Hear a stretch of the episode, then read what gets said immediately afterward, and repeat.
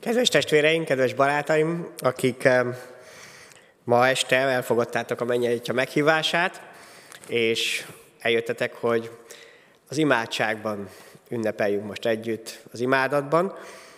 Máté Evangélium a második része, ahogy már elhangzott a második vers, az, amit elénk hoztak testvéreink, akik ebben már előre imádkoztak, gondolkodtak ezért a, a hét nek az üzenetért, és ezt szeretném megosztani most veletek. Álljunk is fel, és így kövessük Máté Evangélium második rész első 12 versét szeretném így elétek hozni, elolvasni. Amikor Jézus megszületett a judeai Betlehemben Heródes király idején, íme bölcsek érkeztek napkeletről Jeruzsálembe, és ezt kérdezték. Hol van a zsidók királya, aki most született? Mert láttuk az ő csillagát napkeleten, és eljöttünk, hogy imádjuk őt. Amikor ezt Herodes király meghallotta, nyugtalanság fogta el, és vele együtt az egész Jeruzsálemet. Összehívott minden főpapot és a nép írástudóit, és megkérdezte tőlük, hol kell megszületnie Krisztusnak. Azok ezt mondták neki, a judeai Betlehemben. Mert így írta meg a próféta, te pedig Betlehem, Júda földje. Semmiképpen sem vagy a legkisebb Júda fejedelmi városai között, mert fejedelem származik belőled, aki legeltetni fogja népemet, Izraelt. Ekkor Herodes titokban hivatta a bölcseket, és gondosan kikérdezte őket, hogy mikor jelent meg a csillag. Majd elküldte őket Betlehembe, és ezt mondta, menjetek el és kérdezősködjetek a gyermek felől, mihelyt pedig megtaláljátok, adjátok tudtomra, hogy én is elmenjek és imádjam őt. Miután meghallgatták a királyt, elindultak, és ime a csillag, amelyet láttak napkeleten, előttük meg mindaddig, amíg odaérve meg nem állt a hely fölött, ahol a gyermek volt. Amikor ezt látták, igen nagy volt az örömük. Bementek a házban, meglátták a gyermeket anyjával, Máriával, és leburulva imádták őt. Kinyitották kincses ládáikat, és ajándékokat adtak neki, aranyat, tömjént és mirhát. Mivel azonban kijelentést kaptak álomban, hogy ne menjenek vissza Heródeshez, más úton tértek vissza hazájukba. Mennyi atyánk, áld meg továbbra is a te jelenléteddel, a te erőddel, a te lelkeddel, a közösségünket. És most az igédet is te eleveníts meg számunkra. Biztos ezzel bennünket. Az Úr Jézus nevében. Amen. Foglaljunk helyet, testvéreim! Hát ennek a hétnek a központi igéje amit már Zoltán testvérem is olvasott, hol van a zsidó király, aki most született, és annak a második része, mert láttuk az ő csillagát, amikor feltűnt, és eljöttünk, hogy imádjuk őt. Én kifejezetten ezt szeretném most elétek hozni a hét többi napján, majd ennek az igaz szakasznak, amit most felolvastam, ennek az üzenetnek több része kerül majd elénk, és remélem többen lesznek olyanok, akik napokon keresztül, vagy akár egész héten keresztül követitek majd ezt. Nekem mindig nagy öröm, amikor így együtt vagyunk, eh, emlékeztet a mennyországra, hát úgy emlékeztet, hogy még nem voltam ott, de mégiscsak arra, amit az Isten már előre megmondott, hogy ott nem lesznek ilyen határok, nem lesz a, homlokunkra az kiírva, hogy melyik egyházból érkeztünk nem lesznek külön kis területek kerítéssel elválasztva, és majd ott átnézünk egymáshoz. Ezek teljesen abszolút, de száz százalékig ledőlnek. Méghozzá azért, mert csak azért kerülhetünk oda, mert Jézus Krisztus által a mennyei atya megnyitotta az ajtót ezt számunkra. És teljesen mindegy egyébként, hogy itt a Földön milyen határaink vannak ebben, és hát én nekem nincs olyan nagy képzelőerőm. Tehát, hogy még a mennyországot sem tudom olyan igazán jól elképzelni magam előtt, eh, mint ahogyan más területet sem úgy leírni. Ezért vettem magamnak feleséget, akinek viszont hatalmas képzelőereje van, és így kiegészít engem. Eh, ő álmodozik, illetve megvan az, hogy el tud dolgokat képzelni. Én, ha kell, akkor a földön tartom erősen, vagy amikor éppen nagyon el van keseredve, akkor talán még a, a mélységből is tudom tartani, vagy kihúzni. Hát Isten ezeket jól megalkotja, hogy miért kapunk társakat, családot, mert nagyon nagy szükségünk van egyébként egymásra. Ez az Istennek az alkotás, az Istennek az ajándéka, és mindig emlékeztet bennünket, a családunk egyébként az Isten családjára. Ezért kaptuk. Ezért teremtett így bennünket. Az Úr ez nem emberi találmány, nem a bűnesetnek a következménye, hanem az Isten eredeti tervének a része, ezért soha nem mondj le a családodról, arról, hogy ott feladatod, szolgálatod van, nem véletlen születtél oda, nem véletlen az, hogy ott kell, és ott lehet küldetésed, időd. Én igazából ezen a héten odaszánásra és imádságra hívlak benneteket. Talán máshogy is mondhatnám, ennél többre is, küzdelemre és könyörgésre hívlak benneteket.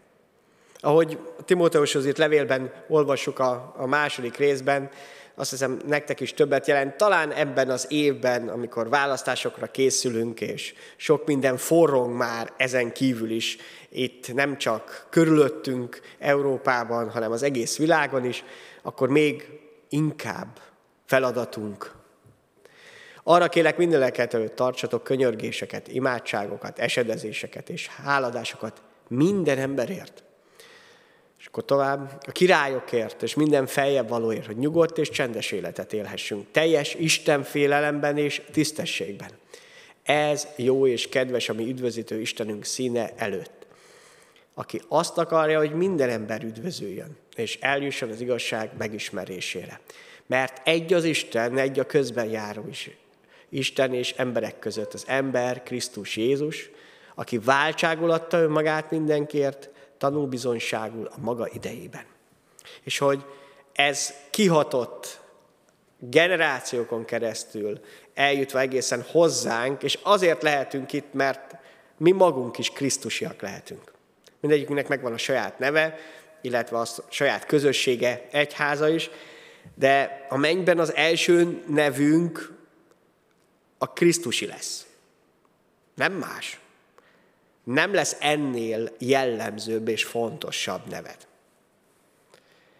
Még akkor is, hogyha itt sok minden elválaszt bennünket. Ez az, ami összeköt. És erre hívlak benneteket, hogy elég legyen a sok panaszkodásból.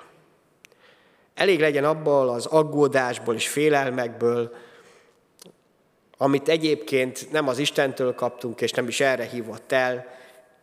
Itt az ideje a bátor hitünknek, mert nagy a baj, nagy a, nagy a sötétség. Itt az ideje annak az erős szeretetnek, amit Isten elhozott számunkra. És itt az ideje annak az élő reménységnek, amelyel belekapaszkodhatunk abba, hogy nekünk van jövőnk, van reményünk. Miért kéne akkor tele lennünk aggódással, félelemmel, panaszkodással, úgy, mint bárki másnak? Azt hagyjuk már azokra, akiknek nincs hitük. Hagyjuk azokra, akiknek nincs reménységük, és nincs biztosítékuk arra, hogy bármi történik az életükben, úgyis hazamennek. Úgyis hazatalálnak. Úgyis otthon fognak kapni. Mert ez az, amit megígért nekünk Krisztus, olyan pedig nincs, hogy amit ő megígért volna, azt ne teljesítené be. Vagy amikor éppen azt látjuk, hogy valahol ez az élő reménység nincs ott bennünk, és inkább a félelmek, nehézségek e, uralják a szívünket, akkor nagy a kérdés, hogy hol hagytuk el. Az utunkon hol tettük le? Melyik út szélén? Vagy, vagy lehet, hogy pont az a baj, hogy rossz irányba megy az életem, az életünk, és Istennek a szeretete, a békesség, a reménysége oda nem kísér el bennünket, ahova éppen tartunk, mert nem felé megyünk, és nem jó úton járunk. Ez is egy nagyon fontos visszajelzés, hogy talán illene visszafordulni. Ezt hívják megtérésnek egyébként a Bibliában. Hogy felismerem, akár keresztény emberként, hogy valami nem stimmel az életemben, valahol nincs békességem, tele vagyok félelemmel, és hát valahogy valószínűleg nem jó irányba megyek. Céltévesztettem. És vissza kéne fordulnom az élő Isten felé, hogy az ő dicsősége ragyogjon rám. És az ő szeretete tényleg kiűzze a szívemből a félelmeket.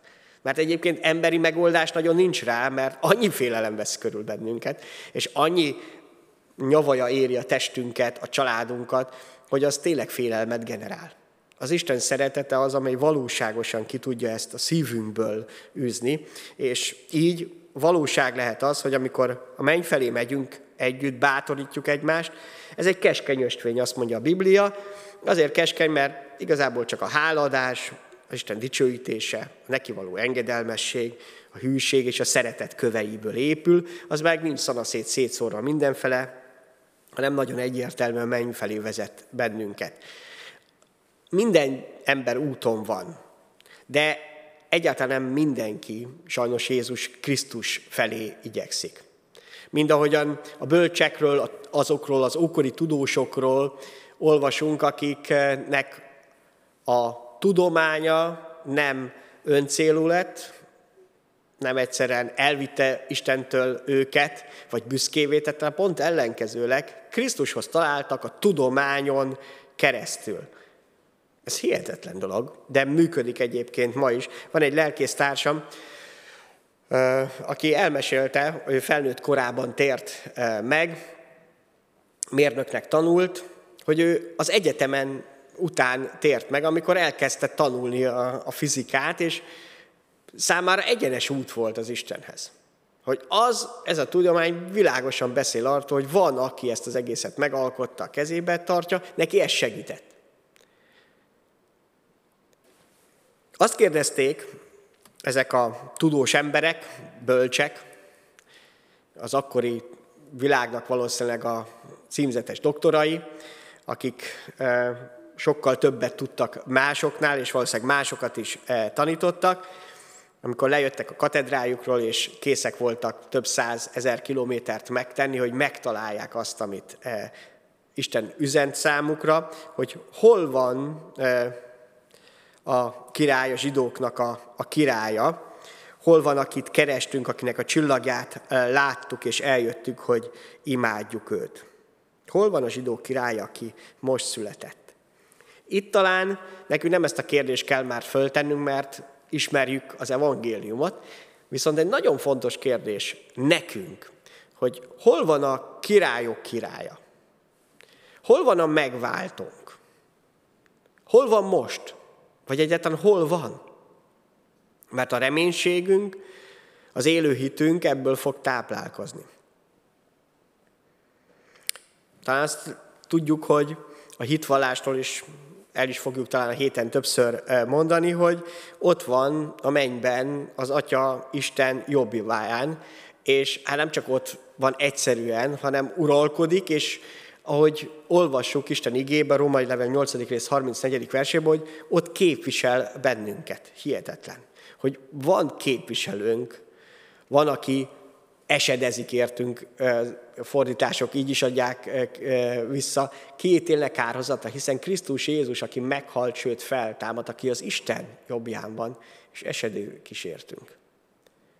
Aki ott jár közben, érted. Miközben itt a Földön élem a kis életemet, a családommal küzdködök, a munkámmal, a munkahelyemmel, közben Jézus a mennyben ott az atyánál képvisel engem, vagy téged, mert elfogadtuk és befogadtuk.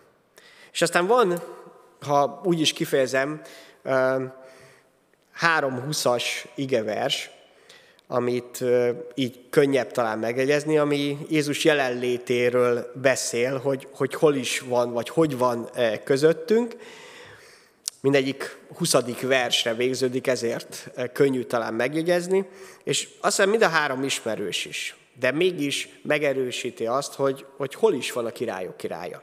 A Máté 18.20 az első, amit talán, akik idejöttetek, még idéztünk is, amikor még csak ketten vagy hárman voltunk, mert ahol ketten vagy hárman összegyűlnek az én nevemben, ott vagyok közöttük. Ezt nem ember mondja, hanem maga Jézus Krisztus.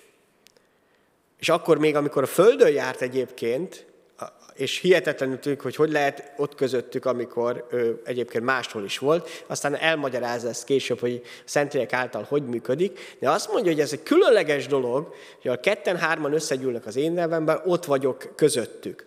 Ugyanazt használja, ugyanazt a képet egyébként, mint amikor kisgyerekeket, kisgyermeket állított a tanítványai elé vagy, vagy közé. Hogy mindenki lássa. Tehát amikor, és mert ennek van egy előzmény, amikor együtt imádkozunk Jézus nevében, ráhangolódunk az Isten munkájára, az ő szent lelkére, akkor láthatjuk az élő Jézust megjelenni. Ott van velünk, közöttünk, előttünk, látható módon, még ha nem is a szemünkkel látva, de a lelkünkkel együtt igen. Ez az, ami összeköt bennünket. Az egy Urunk, Jézus Krisztus, aki megmentett bennünket. Hol van Krisztus? Igen, a mennyben van, és esedezik értünk, közben jár értünk. Képvisel bennünket. De most is itt van. És ha kinyitod a szívedet, akkor látni fogod. Nem azért, mert ez valami különleges dolog, hanem azért, mert ő ezt megígérte, és meg is cselekszi. A másik 20 a Máté 28-20, eh, ez is ugyanúgy ismerős, Jézus mondja, ime én veletek vagyok minden napon a világ végezetéig. A kifejezés nem véletlen, hogy nem csak majd valamikor lesz, amikor ott lehetünk a mennyben, ahol most azt lehet mondani, ő uralkodik, hanem az, hogy velem van minden nap, minden pillanatban. Hol van Jézus Krisztus, velem lehet. És aztán az utolsó olyan 20-as igevers, a jelenések 3.20, ahol már nagyon személyessé válik ez a kérdés. Íme az ajtó előtt állok, mondja feltámadt úr, a mennyben olvassuk ezt, zörgetek, ha valaki meghallja a hangomat, és kinyitja az ajtót, bemegyek ahhoz, és vele vacsorázok, vacsorálok, ő pedig én velem. Vagyis teljes közösséget vállalok. Az életem része lesz, ha megnyitom azt a, az ajtót. Ő kész arra, sőt, ő zörget, ő keres téged és engem. Az én oldalam az, ahogy megnyissam ezt. Vagy még csak zörget, vagy már beengedtem, akkor már ott élhet az életemben, a szívemben, közösséget vállalt velem, és kész arra, hogy az életemet eh, akár átalakítsa, pont úgy, ahogyan ő akarja. Hol van a királyok királyta megváltunk? Igaz, hogy a mennybe jár közben, de itt van közöttünk, velünk van, és ha megnyitottuk a szívünket, akkor ott él bennünk. És ez egyszerre működik. Mert neki van erre hatalma. Őt nem korlátozzák e, térbeli kérdések, még csak időbeli e, dolgok sem, és ezért olyan hatalmas dolog, hogy hozzá tartozunk, amikor megnyitottuk a szívünket. Azt olvastuk, hogy e, amikor a bölcsek keresték az új királyt, Heródeshez érkeztek Jeruzsálembe, és hát Heródesről mint történelmi személyiségről azért lehet jókat olvasni, már mint az, hogy hihetetlen jó politikus volt, hát ezért tudott oda kerülni, ahova került. Hihetetlen építkezéseket vitt véghez, hát maga a tanítványok is bemutatják ugye Jézusnak, hogy mi mindent e, tudott megtenni. Közben pedig Isten igény beleláttat abba, hogy hát igazából, ha nem is a föl megtestetült sátán volt, de hihetetlen gonosz volt, és azt, amit hatalomvágynak hívhatunk, és ami benne életett, az mindent megtestesített. Minden területen az életében. És igaz, hogy ők kérdezték meg először, hogy hol van a zsidók királya, aki most született, vagyis a, a bölcsek, de ha végig gondoljuk utána a történetben, Heródes is pont ugyanezt keresi, hogy hol van. Ugyanez, csak más indítókból. Habár ő is azt mondja, hogy azért, hogy majd én is imádjam őt. Azért fontos, hogy tudjad, hogy Jézus hol van. A királyok király hol van. Hogy nem csak a mennyben. Néha nagyon így van, hogy elengedjük a hitünkben azt, hogy Jézus velünk van. Hogy, hogy nagyon szorosan közel jött hozzánk, és csak majd valahol a mennybe találkozhatunk vele, de ez nem elég a küzdelmünkhöz. Azért, mert a gonosz is jelen van. Heródesek mindig lesznek, és lesz mindig a gonosznak is a valóságos és jelenvaló munkája, ami nagyon hasonló dolgokat fog keresni, csak egészen más miatt, mint amiatt mi. Azt olvassuk, hogy a Jézus Krisztusunk, a mi Urunknak az áldozata nagy változásokat idézett elő az ördög életében is. Jelenések 12-ben belepillantunk ebben, máshol is beszél, 12. rész 9. versétől, és levetetett a hatalmas sárkány, az ősi kígyó, akit ördögnek, sátának hívnak, aki megtéveszte az egész földkerekséget, levetetett a földre, és vele együtt angyala is levetettek. Hallottam, hogy egy hatalmas hang megszólalt a mennyben, most jött el az üdvösség. Istenünk ereje és király uralma, az ő Krisztusának hatalma, mert levettetett testvéreink vádlója, aki a mi Istenünk szín előtt éjjel és nappal vádolta őket. Legyőzték őt a bárány vérével és bizonságtételük igével azok, akik nem kimélték életüket, mint halálig. Ezért vigadjatok egek, és akik bennük lakoztok, jaj a földnek és a tengernek, mert leszállt hozzátok az ördög nagy haraggal, mivel tudja, hogy kevés ideje van. Ez egy valóságos harctér. És olvastuk, hogy Jézus bizonyságtételével, avval a bizonyossággal, hogy Jézus velünk van, hozzátartozunk, azzal lehet győzedelmeskedni.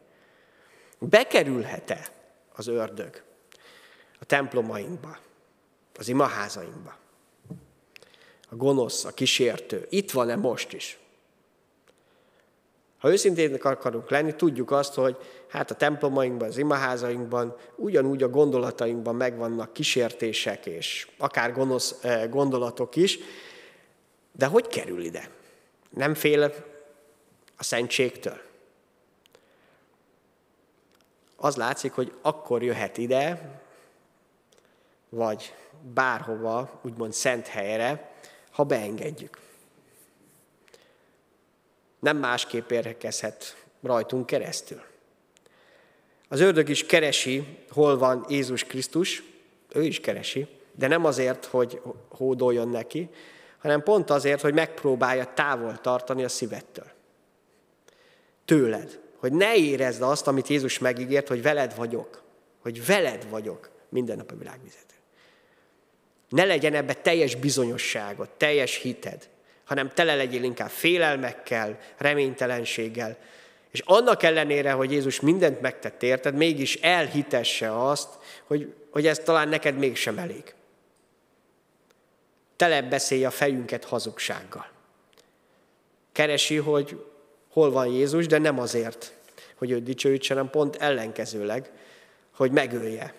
Már bennünk megpróbálja Jézust, nem tudta ezt megtenni, és sosem fogja megtenni, ezért becsapás az bármi, amit ő próbál hazugságként a szívünkbe elhitetni. A Jakab 4 hétben azt olvassuk, hogy igenis van harcunk ezelen, de van segítségünk is. Engedelmeskedjetek azért az Istennek, álljatok ellen az ördögnek, és elfut tőletek.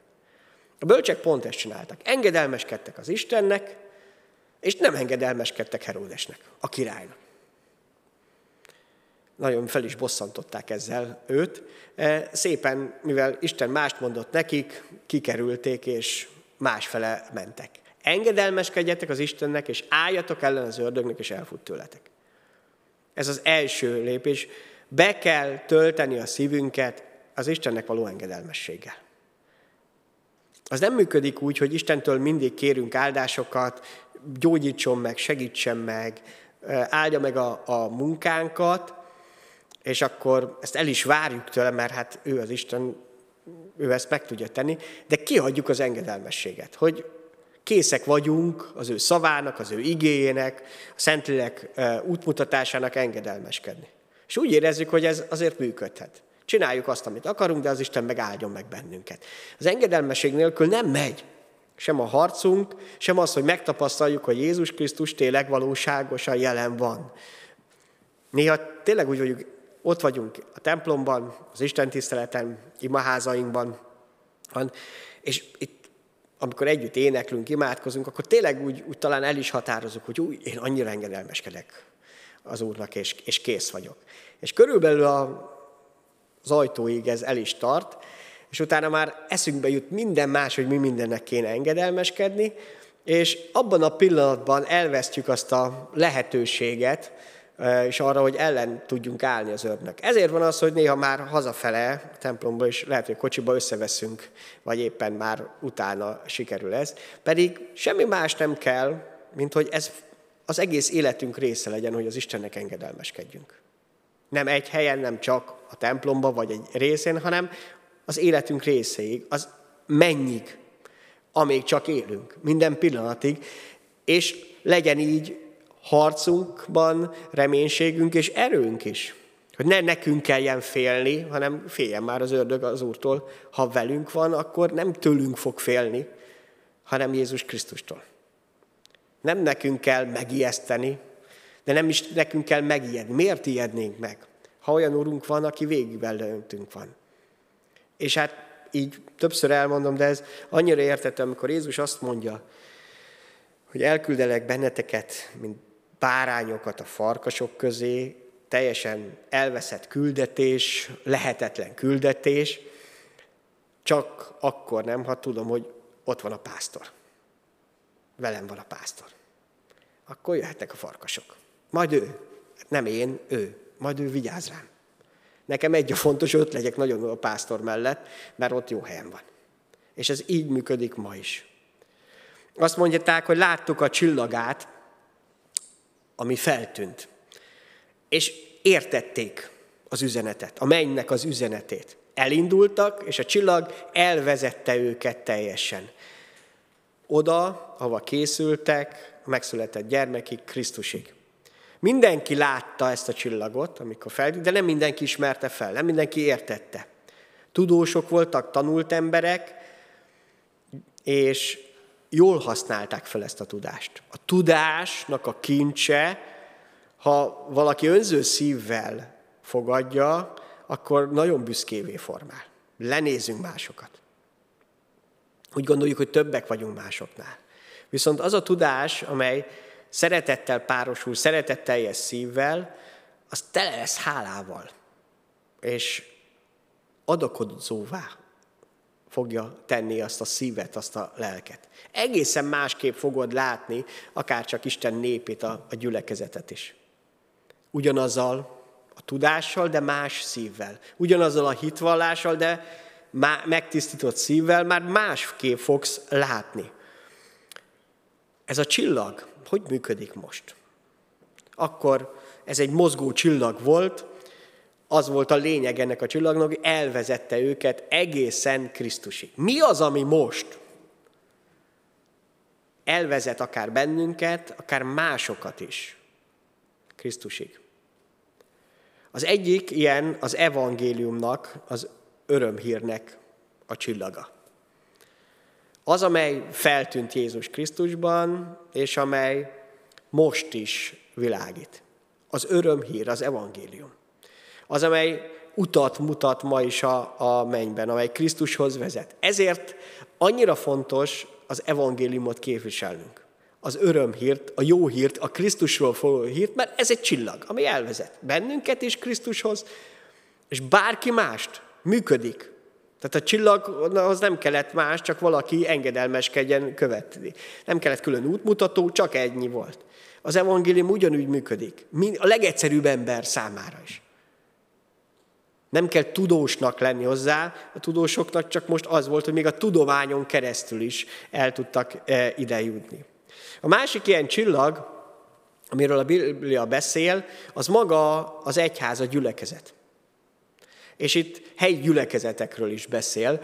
A jelenések első rész 20. versében Jézusról olvasunk, aki ott járt a gyülekezetek közül, hét gyülekezetnek írt utána levelet is egyébként. A hét csillag titkát, amelyet a jobb kezembe láttál, és a hét aranygyertyad, a hét csillaga, hét gyülekezet angyala. A gyülekezet egy csillagként jelenik meg. És tényleg így van, hogy a Isten tanítása, az a közösség, amelyet megélhettünk ebben, valahogy ilyen csillagként lehet. Hogy utat mutathat Krisztushoz. Így rendelte az Úr. Nem, nem emberek találták ezt sem ki. El tudtuk rontani sok mindent, de tönkre nem tudtuk tenni, mert itt vagyunk. Aki Krisztushoz tartozunk. Még mindig valljuk azt, hogy ő a mi e, Urunk. És a gyülekezetet sem, amely a mennyben születik, és az a csillag így lehet, így tehet bizonyságot eh, róla. Gyülekezetről. János Evangélium 17. részében azt olvassuk erről a közösségről, a gyülekezetről, Isten népéről, eh, amikor értünk, imádkozik Jézus Krisztus, de nem értük eh, könyörgök csupán, hanem azokért is, akik az ő szavukra hisznek én bennem, hogy minnyáján egyek legyenek, ahogyan te, atyám, én bennem, és én te benned. Hogy ők is bennünk legyenek, hogy elhiggye a világ, hogy te küldtél el engem. És azt a dicsőséget, amelyet nekem adtál, nekik adtam, hogy egyek legyenek, ahogy mi egyek vagyunk. És ő bennük, és te én bennem, hogy teljesen egyé legyenek, hogy felismerje a világ, hogy te küldtél el engem, és úgy szeretted őket, ahogy engem szerettél. Véletlen az, hogy az ördög, a kísértő ezt támadja legjobban, hogy ez az egység, amiért Krisztus eljött, amiért meghalt, értünk, az megtörjön, szakadékok legyenek közöttünk. Mert ebben van ez az erő, a gyülekezetnek az ereje. Ebben a szeretet közösségben, ebben a, az egységben, ebben a, a Krisztussal való eh, közösségben. És ehhez kapcsolódik a szeretetnek a, úgymond a csillaga, amit Jézus Krisztus eh, hozott el számunkra, nem elválasztva, csak más részen. A János 13, 34, 35-ben olvassuk ezt, az új parancsolatot, ami azt mondja, hogy új parancsolatot adok neked, nektek, hogy szeressétek egymást, ahogyan én szerettelek titeket, ti is úgy szeressétek egymást. Erről fogja majd megtudni mindenki, hogy az én tanítványaim vagytok, ha szeretitek egymást. Értjük? A közöttünk lévő Krisztusi szeretet vezethet el másokat Krisztushoz. Ez az a csillag, amely Krisztushoz vezet. Belül is, akár a gyermekeinket. Hányszor törtük össze ezt a csillagot, úgymond? És hány gyermek nincs itt, vagy nincs a templomainkban, mert ezt a csillagot összetörtük. Mármint a közöttünk lévő szeretetnek a csillagát. És inkább gyűlölködés volt nem csak egyházak között, hanem egyházon belül, gyülekezeteken belül is. Pedig ez a csillag működik. Jézus Krisztus szeretetének a csillaga. Bennünket is, a családjainkat is, és másokat is Krisztushoz vezethet. Ő mondta ezt, nem mi találtuk ki. Erről tudja meg, hogy az én tanítványi vagytok, hogy Krisztusé vagytok. Eljöttünk, hogy imádjuk őt. Mit teszel meg Krisztusért, amit a szomszédod nem, aki nem hisz benne?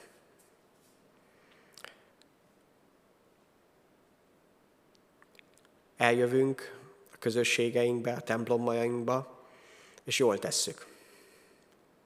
Már ez mutatja a hitünket. Ma már ez is megrendült, főleg itt a járvány időasszalakat alatt. Meg lehetett azt is szokni, hogy ne jöjjünk közösségbe, templomba. Mert talán meg lehet nézni a tévébe is. Nem mintha nem lenne jó lehetőség, de amikor az engedetlenségünk válik a kényelmünké, akkor azok rombolni fog. A lelkünket is. És a, a szívünket is. Mit teszek meg Krisztusért, amit az a munkatársam nem, aki nem hisz benne. A házamban, a családomban, a hozzáállásomban megengedem, hogy az az élő Krisztus, aki nem csak a mennyben esedezik értünk, hanem megígérte, hogy velünk lesz, az valóságosan ott legyen. Hogy mi magunk is az ő csillag által ott a mennyben együtt dicsőíthessük őt, és mások számára is a szeretetünk, a közösségünk, az Isten örömhíre, az tényleg csillag legyen. Áldja meg bennünket az Úr, és adja meg, hogy imádsága formálódjon a szívünk minden szándéka. Amen.